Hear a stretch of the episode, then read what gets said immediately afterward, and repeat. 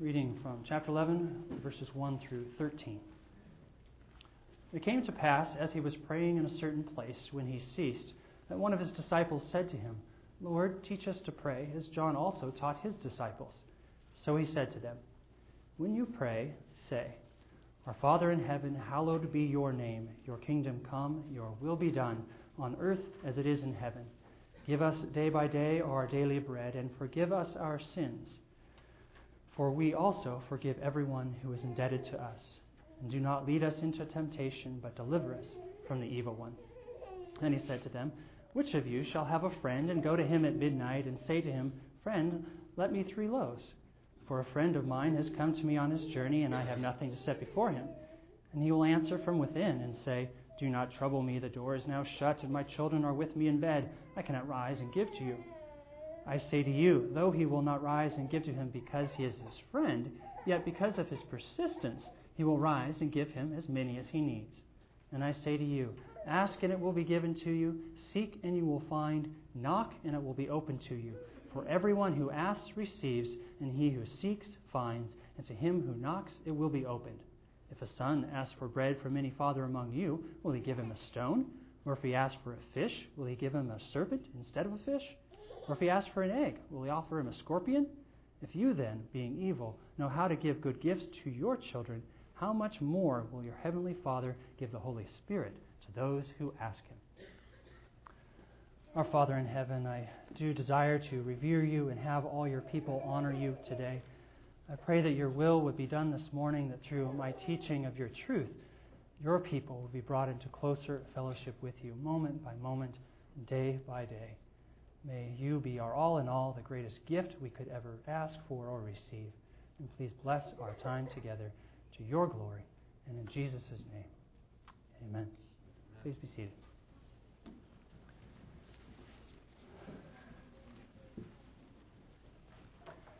Well, as many of you know, uh, prior to moving to Omaha in 2005, I was living in western Washington on a little island out in the Puget Sound where I had my bread baking business.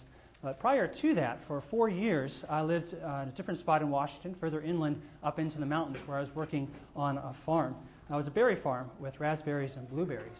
And one of my jobs, uh, my second year and beyond, as I was assistant manager, involved a number of cultivation tasks that required me to go up and down and up and down on a tractor, these rows of berries. And at one end of the field, as I was looking down it to the east, was this beautiful mountain on the skyline, El Dorado Peak, which is upper left on your outlines. So I always enjoyed heading east, got to see that peak, which I had climbed uh, my first summer uh, in the valley, so I could look back up to where I had been on that beautiful uh, summer day. But heading the other direction, when I was headed west down the roads, was a little country church, a little Episcopal church. And I always thought how peaceful and calm it looked there at the end of the pasture, tucked in the trees. Of course, its big windows looking back at me, and further east to that beautiful mountain.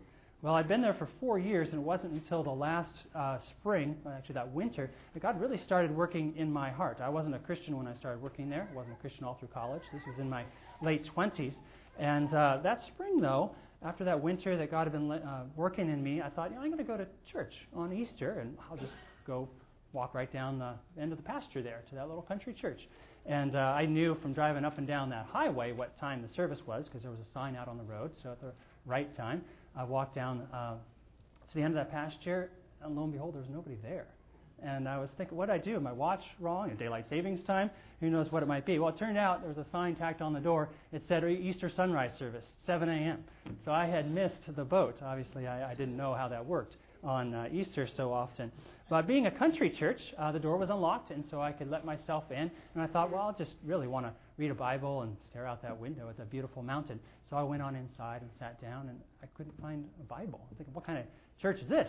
And uh, well, I think God was certainly laying all these things together for uh, not to be a sermon, not to be a fellowship that He wanted me to engage in that day, but if nothing else but Him and me, uh, for me to pray and engage with Him that day. And it was that fall, actually, I'm sorry, December, that coming winter, when I actually got saved. So it was in the span of those months. And so I tell you this story because that spring day, that Easter, marked a pivotal day in my spiritual journey, which ultimately led to me being here in front of you, opening the scriptures with you. And um, it was all focused around prayer that day, that God used the vehicle of prayer uh, to start uh, that journey in me. And my aim in our time together is to present to you a big picture of prayer. So it's not going to be a handbook. People have written 100 page books on methods of prayer, but to use the big picture from looking at some of the details in this passage, a classic passage on Jesus' teaching of prayer, that in the end, we all might be stirred to pray more rightly, more frequently, and more fervently. Our text here in chapter 11 uh, begins with the disciples asking a question of Jesus. Notice, though, this is not a random question. I think there's a very good reason why they ask this question, and that's because Jesus has just been praying. And uh, I think they saw him pray. I imagine the scene being that he went off maybe slightly by himself, and they are watching him, saying, Okay, what's this going on? And when he comes back over, they say, Hey, could you teach us how to pray? And indeed they say, Lord, teach us to pray. They know that John has been praying, they know that John has been teaching his disciples how to pray, and they want the same from their leader. Uh, Jesus found it very important to be in prayer. So he was role modeling this all the time. They knew that it was part and parcel of his ministry and hence it's very logical that they would want to be strengthened for the same type of ministry. Uh, it's no wonder that the disciples were curious. They had seen him many times in prayer. So uh, then it leads to ask us, where is it okay to pray? So if we look at the first word there, it's okay to pray in public and private. And we see this from verse 1 where it says, As he was praying in a certain place, when he ceased, one of his disciples said to him, Lord, teach us to pray. So they saw him praying. He wasn't off by himself, totally secluded on this occasion. Um, and he, they saw him pray and asked for instruction. On other occasions, though, uh, he does uh, pray privately and encourages people to do so.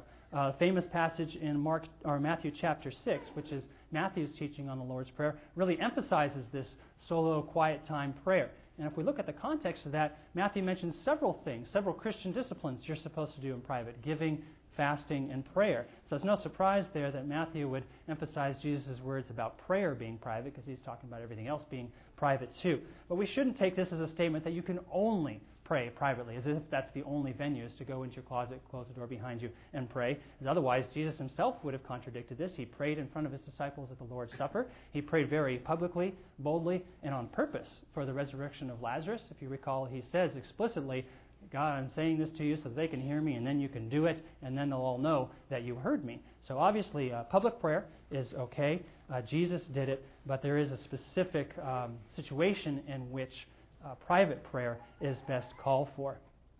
Uh, and there's multiple examples. I listed verses there in your outline of uh, saints in the Old Testament praying publicly. So don't let anybody tell you. I saw several spots on the internet, and there's some books out there that say, oh, you're only supposed to uh, pray privately. Or many uh, young Christians or people questioning the faith says, oh, what's this contradiction here? Jesus says, go in your closet and pray, and yet he himself prays publicly.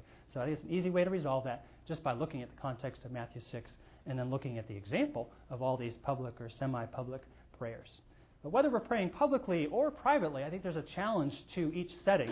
And uh, when we look for which is appropriate at which time, we need to look at those dangers and uh, how we can respond to them.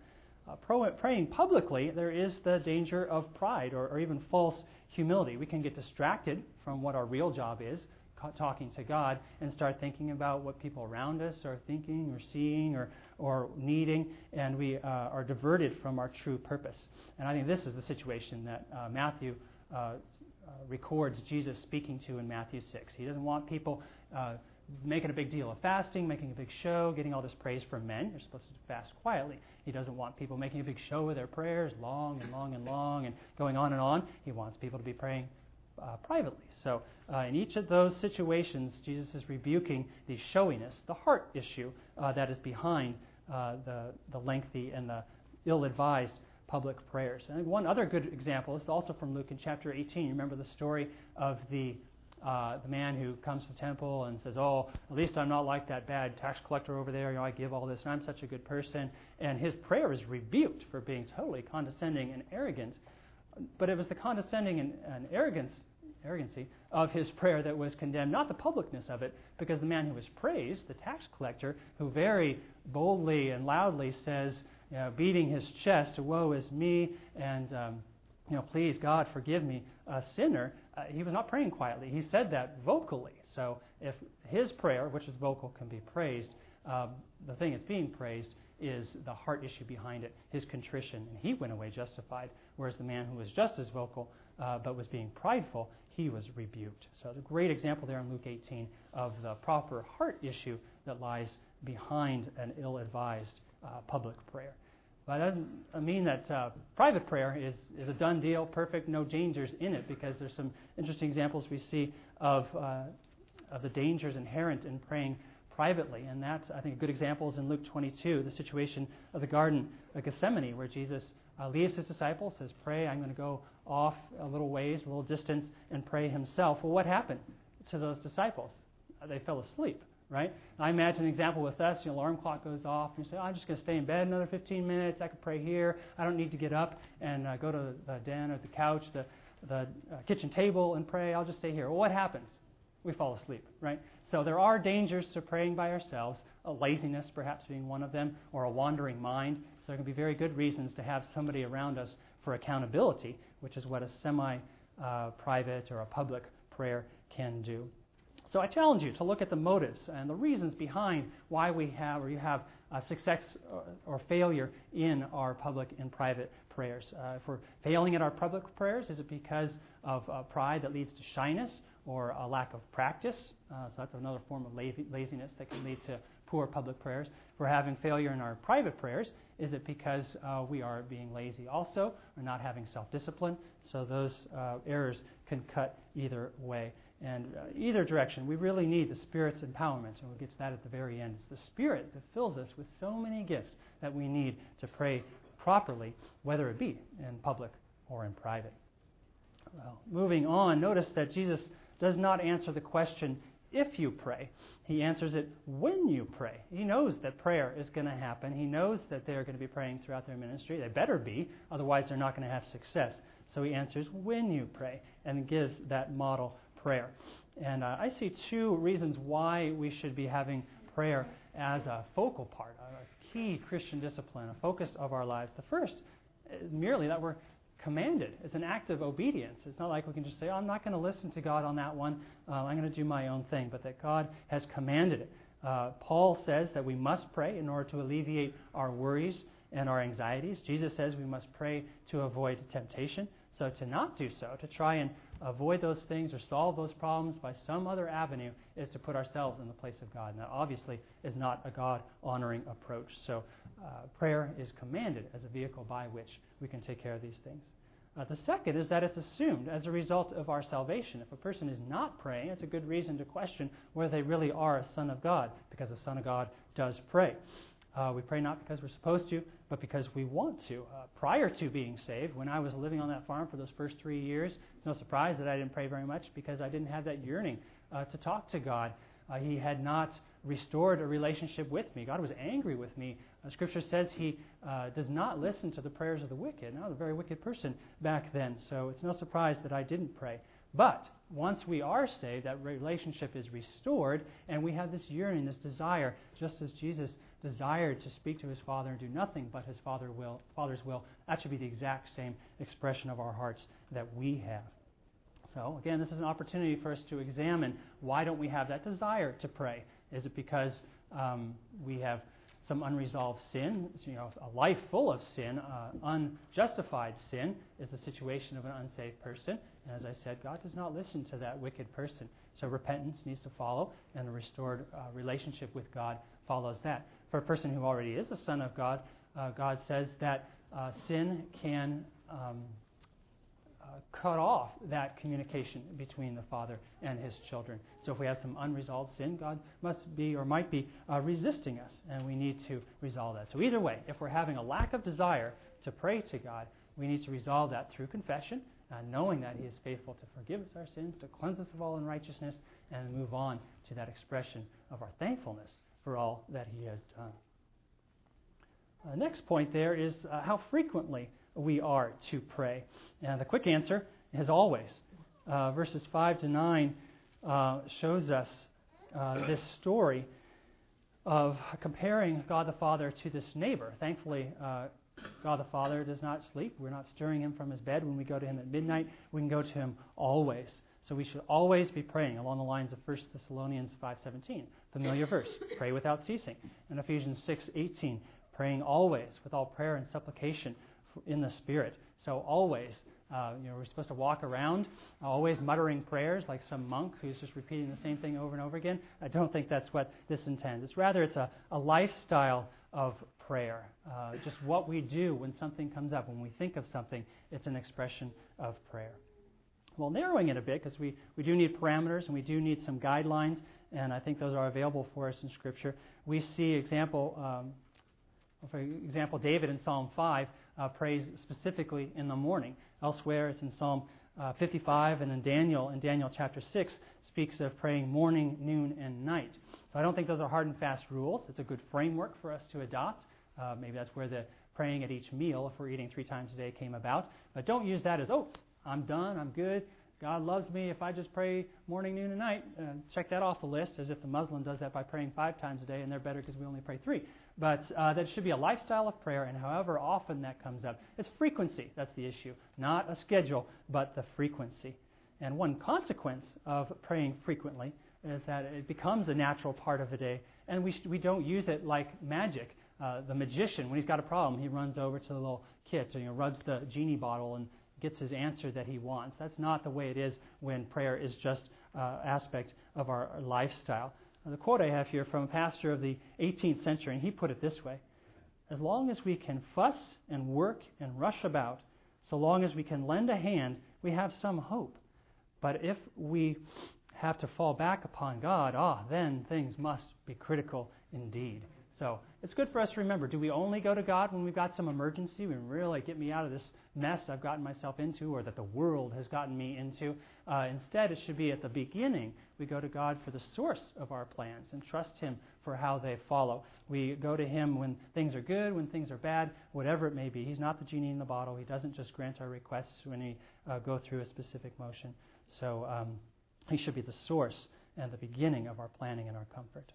And that's because God is near. We can access Him at every time. We don't have to go to a specific place at a specific time, kneel in a particular way on a, a mat or whatever it might be. God is near to His people, and we can draw near to Him through Christ our Lord, as it says in Hebrews. Uh, certainly, of course, we should turn to God when things turn ugly. There's, there's no other uh, person to turn to to help us in times of trouble. And God does promise to meet us there. So I'm not saying that uh, to avoid the error of only going to Him in times of trouble. We should not go to Him in times of trouble. Let me read to you from Psalm 50, verse 15. Call upon me in the day of trouble. I will deliver you, and you will glorify me. That's very simple and a beautiful promise. Similarly, in Philippians 4, verses 6 and 7, by prayer and supplication with thanksgiving, let your requests be made known to God, and the peace of God, which surpasses all understanding, will guard your hearts and your minds in Christ Jesus. That is huge and that is vast, and a promise that God makes that He will keep. So we don't need to wait till it becomes an emergency. We can go to Him at any time. Well, a final aspect of the win, if we're to do it always, we're to doing it as a, a life uh, habit, uh, just a way we go about our day to day life, uh, involves perseverance. Uh, the passage here in Luke, that latter part, speaks of the supplicator who goes to his neighbor and says, I really need something. And it's not even his own needs, it's to provide for a guest. Uh, also, the well known parable of the persistent widow uh, the beginning of Luke chapter 18, uh, the judge ultimately gives in to her request because he doesn't want her to keep pestering him. Um, so here is the issue of men always ought to be praying, and God, being much greater than evil men, is faithful to grant those requests. So uh, the unjust judge, uh, he gave in because he just didn't want to be bothered. God gives in, as it were, because he delights in granting our requests. These are all things he has. He gives freely, and uh, we receive them with great joy. So uh, these two examples here in Scripture speak of human beings uh, heeding these requests when pestered, how much more so will God the Father do so? Well, it's in verse 2, the second part, that we have our object of prayer, where it says, Our Father in heaven. Um, Today, public prayer, you know, baseball games and public gatherings is a big controversy here at schools. Can we pray in public there? And it's boiled down to this kind of nebulous, well, certainly a non Jesus prayer. You're not allowed to mention the name of Jesus. So God becomes this nebulous, kind of all the attributes, they work for everybody. It's the, the same God, doesn't matter. Well, um, Paul, you know, wandering through Athens, saw these monuments to hundreds, maybe perhaps thousands of different gods, even one they didn't know the name of. Well, we know the name of God. We don't have to wonder. We don't have to uh, just go with the bare minimum in order to go by uh, get by, but Scripture reveals His name, the name of the Lord, Yahweh, as it is um, in the Hebrew letters, assuming some vowels there, um, and in verse 2 here, as it's called our Father in heaven. Um, and in the New Testament revelation, of course, we have a clearer picture of, of who Yahweh is and uh, that Jesus is Yahweh. And I'll let you look up for yourselves all those uh, scriptures that show uh, Old Testament passages, clearly speaking of Yahweh, being ascribed to Jesus. You can prove that for yourself. Uh, dismiss any Jehovah's Witness or Mormon that comes to your door uh, because uh, they separate the Yahweh and Jesus. They're clearly the same. And throughout the Old Testament, as I put there in your outline, all those examples, it shouldn't need to be proved that in the Old Testament, the people of God prayed to Yahweh. That's assumed. Um, so it is Yahweh that we, we pray to, and uh, Yahweh is the Father, Yahweh is Jesus, and um, Christ models that for us here, and in the New Testament, it is modeled for us by Paul and Peter and other people also. So I conclude that when we, we pray to the Father, we're praying to Yahweh. When we pray to Jesus, we are praying to Yahweh. There is no confusion there, and uh, we should always be focusing on Yahweh and uh, the person of God as manifested in the Scriptures. Well, given that we pray in uh, all types of venues, publicly, privately, we pray at all different times, we pray um, to uh, God only, uh, to no one else under heaven. Uh, the question then comes uh, what or who are we supposed to pray for? What do we fill all this prayer time with? And uh, our prayer list can and should be quite broad. We, there's no way to narrow it down. Oh, just pray for this or that. Um, and it can be quite lengthy. Um, Paul uh, speaks of it so broadly. He says to pray for all the saints and uh, you know people we don't know names of. I don't know if there he was speaking of all the saints that he knew in Ephesus um, or all the saints that he addressed in other letters, or whether all means all in terms of all of God's people around the world. But certainly it opens it up to praying about and for people that we don't even know. Uh, to further complicate things, uh, in Matthew 5, the Sermon on the Mount, Jesus, of course, tells us to pray for people who persecute us. So here we're not just praying for saints, we're praying for people who are oppressing saints. Um, so to pray for our enemies. Uh, that lengthens the list a little bit. Um, in the second chapter of Paul's letter to Timothy, to lengthen the list even further, uh, Paul says to offer prayers uh, for all men, making special note of those who are in authority, kings and those in authority over us. So the list gets even longer um, with this breadth of people to bring before the Lord in our prayers, we should not lack for material. So we indeed do need all the day to pray for all these people. Um, and whether you do it at a specific structure, like having uh, Mondays be for missionaries or uh, Tuesdays for be for the totally lost, however you want to organize it that way, or in mornings you pay, pray for your family, in uh, evening time you pray for your church, you know, whatever system works for you. Uh, the main issue is that there's a lot of things to pray for. We should not sit down and say, uh, I've got nothing to pray for. After two minutes, I'm done. Uh, let's move on. I'm hungry. It's time for breakfast. Uh, there are a lot of things to pray for. And if we really think deeply and ask God to burden us for the things that, that are a burden on His heart, I think we'll have plenty to pray for. And however we go about it, uh, to remember that the overriding concern is for God's glory. When we think of, well, what should I pray for that person? How should I pray for this specific situation? To be thinking, what is God's interest here? My interest can be very narrow. You know, I want my car fixed. Well, is his interest that I would learn patience and perseverance through the car being broken? Who knows what it might be? Um, so when we ask ourselves, should we pray for uh, unsaved uh, relatives or coworkers to be converted. You know, it can be kind of uncomfortable praying for them to ch- radically shift their whole life. Well, definitely, because God in His scriptures has revealed that He desires that all the unsaved would be saved. So we're praying in accordance with God's will when we pray for somebody's life to be totally upturned, for them to get saved and their ways to be changed. Uh, should we pray for our children to walk more closely with the Lord, or should we just you know, sort of let that happen as it may? Well, certainly we should pray for that. Uh, God's will is that His children be sanctified. We can add that and uh, as a specific how to pray. Uh, should, as I mentioned, the car. Should we pray for our car to be fixed when it's broken? Um, surely, because He gives us all things. It's not just spiritual blessings, but it's material things as well. It's a very material thing. It means for our transportation and going about our daily lives. And uh, as it says here in this verse, He gives us good things. He doesn't give us a, a broken car necessarily, the, the, stone instead of the fish, or the, the scorpion instead of the egg. He gives us the good things, the things that we need. And so He wants us to be blessed with those things. And uh, finally, should we pray that rebels against God, uh, whether it be in power, uh, authority over us, or in the media, whatever it might be, that they would be judged if they don't repent. Is that kind of a mean thing to pray? Uh, yes, it is okay to pray for. David, and you all are familiar uh, with Pastor Kaiser's teaching on imprecatory Psalms, David repeatedly prayed that his enemies, uh, who were the enemies of God, not just David's enemies, that would be a pretty vain thing for God, for David to pray against his own human enemies. He prayed for people who were enemies of God that they would be judged.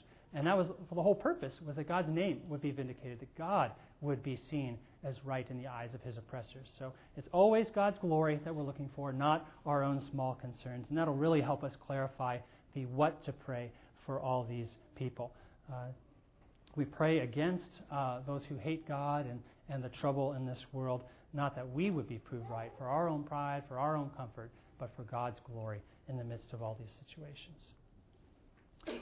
The last thing there for our acrostic of prayer has to do with uh, the attitude of prayer. And there's two parts to that who God is and who we are when we're the person coming before Him in prayer.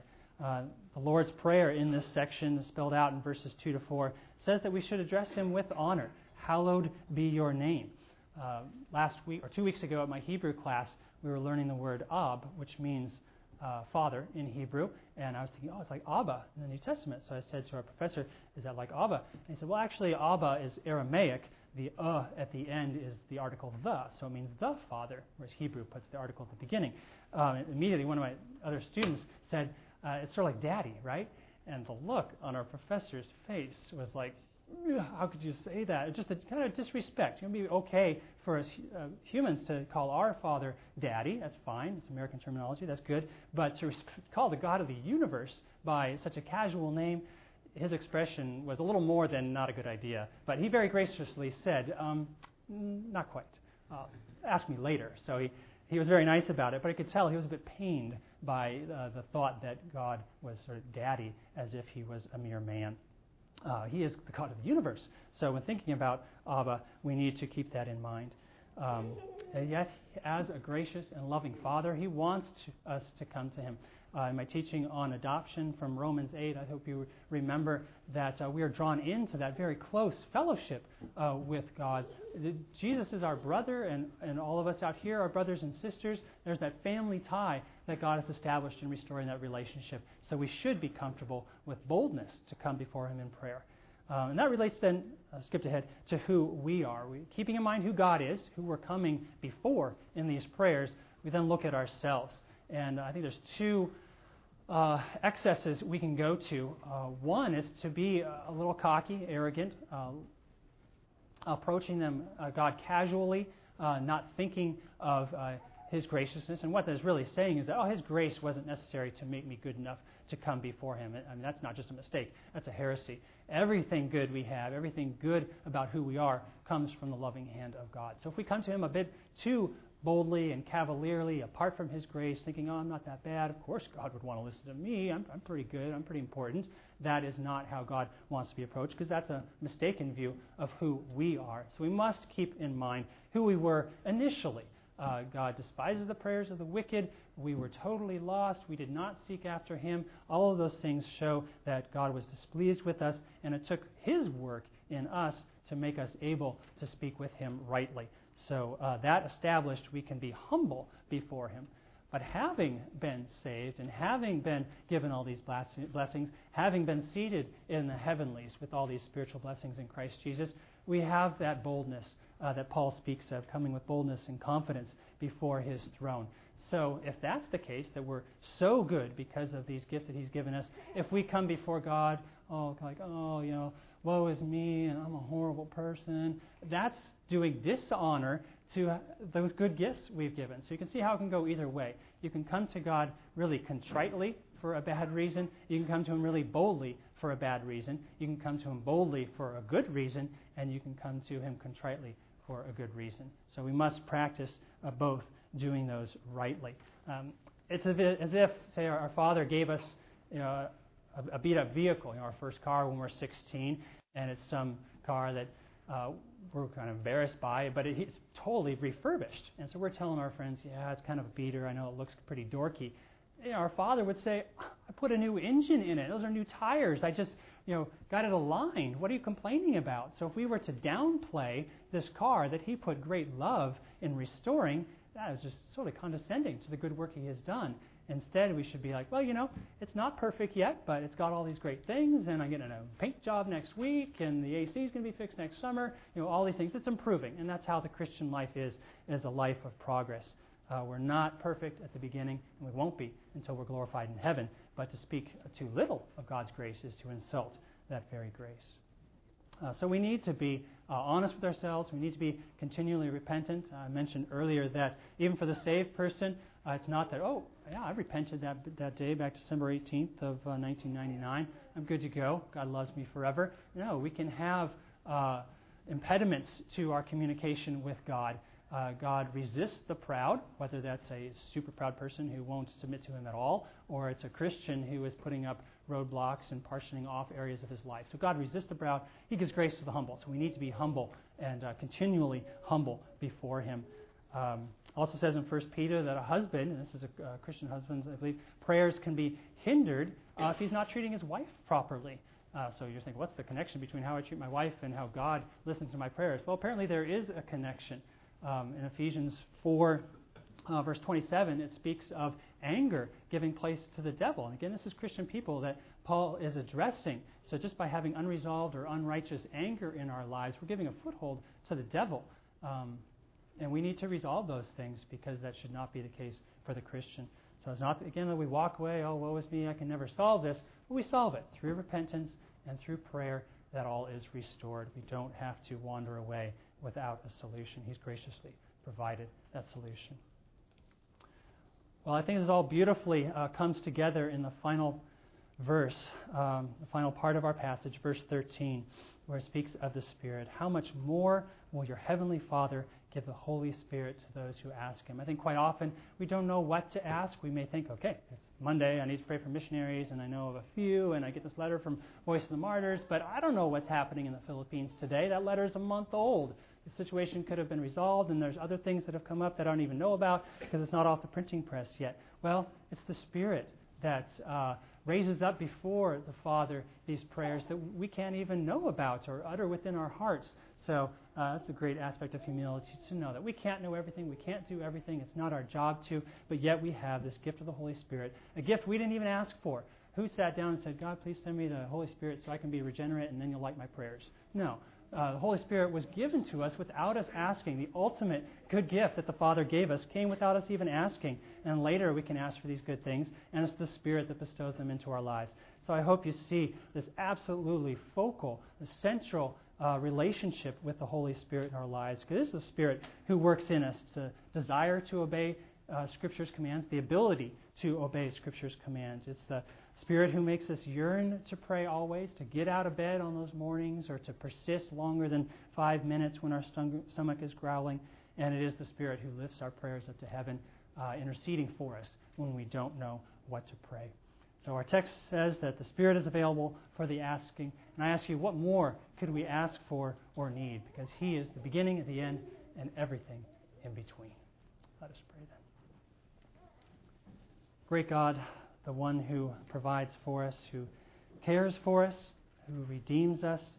Uh, to you be glory and honor forever. Uh, right now, you have given us every spiritual blessing in the heavenly places, a status that is due only to your grace, most certainly not due to our merit. Lord, may we, your people, the ones called by your name, call on you with the great boldness that you speak of in Scripture, with great frequency and thoroughness and perseverance. You delight in giving good things to your people, just like we fathers on earth delight in giving good things to our children. We need your gifts and we need your blessings. Our individual lives, our families, our city, our nation, uh, countries abroad, they all need your gifts. And may your Holy Spirit stir us to ask you, and in asking, may we receive. Thank you, Father God. Uh, by the merit of Jesus Christ, I pray on behalf of your people. Amen.